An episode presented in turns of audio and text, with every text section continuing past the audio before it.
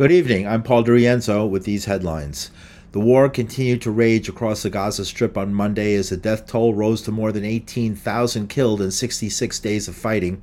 Hamas fighters attempted to block Israeli tanks from moving through bombed out streets, and shortages of food brought fears of starvation. A global strike for Palestine took place around the world on Monday. Businesses in the West Bank closed in solidarity. The strike was called in response to the United States veto of a UN resolution calling for a ceasefire last week. In Washington, at least 40 protesters officers were arrested in the lobby of the United States Senate Hart office building protesting the veto.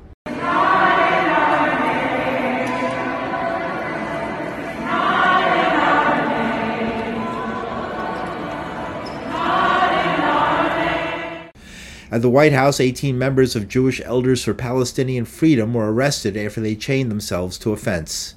Police have arrested all 18 Jewish elder women who chained themselves to the White House fence just hours before President Biden is set to host the White House Hanukkah party as it funds and arms the Israeli government in its relentless slaughter of Palestinians.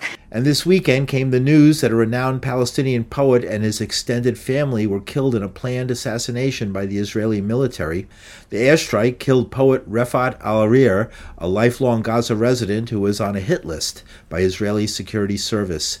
Anti Zionist Jewish writer Richard Silverstein says Israel's genocidal war is aimed at intellectuals who embody the spirit of resistance to Israeli occupation. A poem in which he puts himself in the place of the Israeli soldier who's taken his rifle and put the barrel of the gun between his eyes in the poem.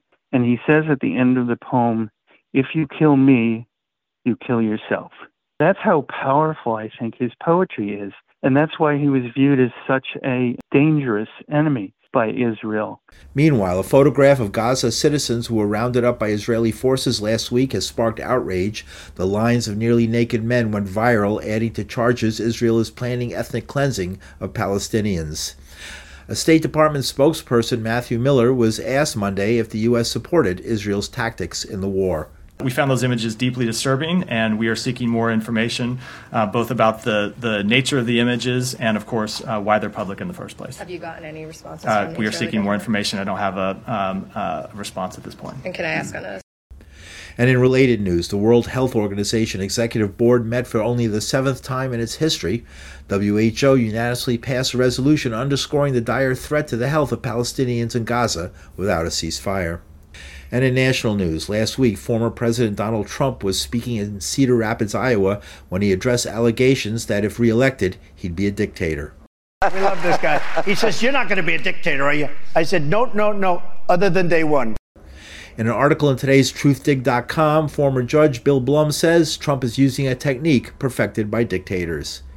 In that Cedar Rapids rally that he held on December 2nd, in which he said that Joe Biden intends to destroy American democracy, and Biden and his allies disregard all laws and all norms and do whatever they want. And of course, this is exactly what Donald Trump has attempted to do and is telling you now that he will do if he's reelected. And special counsel Jack Smith on Monday asked the United States Supreme Court to take up and rule quickly on whether former President Donald Trump can be prosecuted on charges he plotted to overturn the 2020 election. Smith made his request to prevent delays that could push back the trial until after next year's presidential election. Trump is the 2024 Republican frontrunner.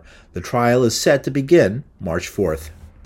In New York, dozens of protesters gathered at the state capitol in Albany, protesting Mayor Eric Adams' major cuts to social programs for the city.